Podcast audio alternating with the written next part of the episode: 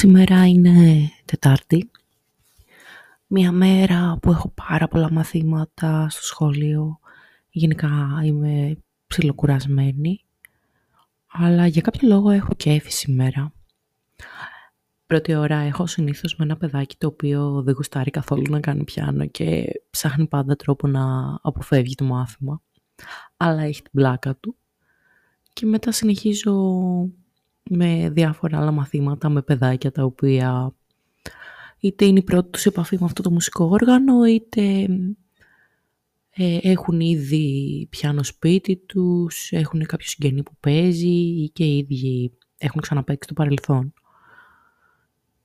Όπως και να έχει, σήμερα για κάποιο λόγο σχολάσαμε νωρίτερα, έλειπαν 2 καθηγητές, ήταν άρρωστοι, οπότε είχα την ευκαιρία να πάω σε ένα μαγαζάκι εδώ κοντά και να φάω μεσημεριανό. Ήταν ένα μαγαζάκι που το άκουγα, πηγαίνουν τα παιδιά, ας πούμε, είναι στέκι τους, αλλά περίμενα ότι θα είναι καφετέρια, όχι ότι θα έχει και φαγητό, να πω την αλήθεια. Και έφαγα νιόκι.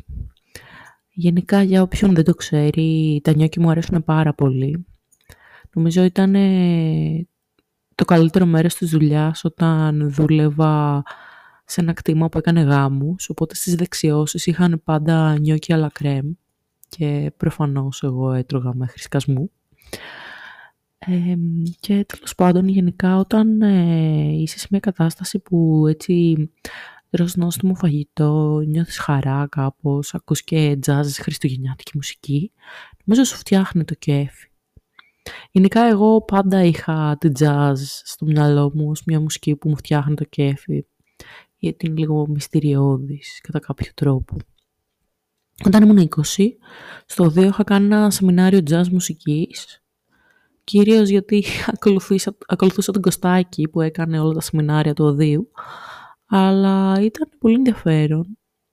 Είχε έτσι μια λογική ασιατική, θα έλεγα. Ήταν τα περισσότερα κομμάτια γραμμένα σε πεντατονική κλίμακα, εντάξει, βέβαια με άλλο τρόπο από το χρησιμοποιούν στην Ασία και με διάφορες προσθήκες σε αλλοιώσεις, οπότε ήταν λίγο πιο φευγάτη κλίμακα.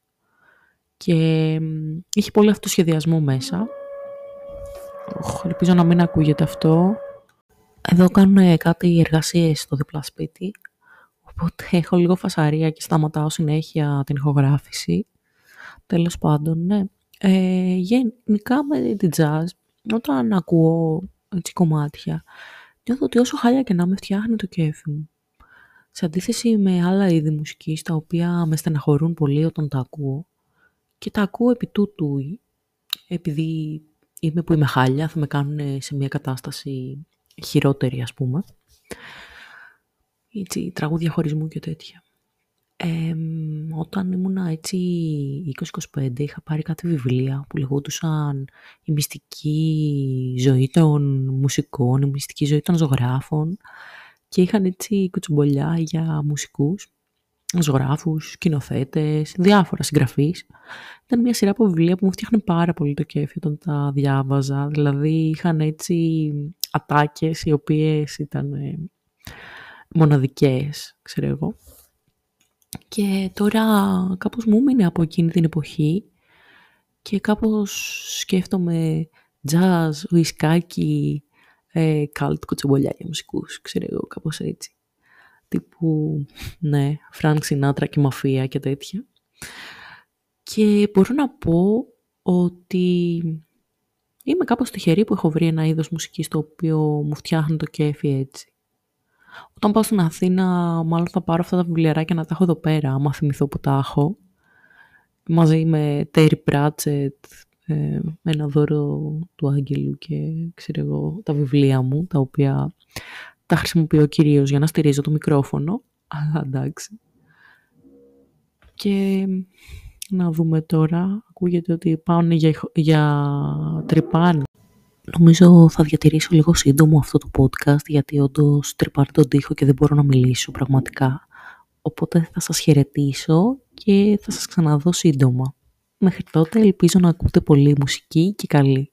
Είτε σας φτιάχνει το κέφι, είτε σας κρατάει παρέα σε δυσάρεστες στιγμές.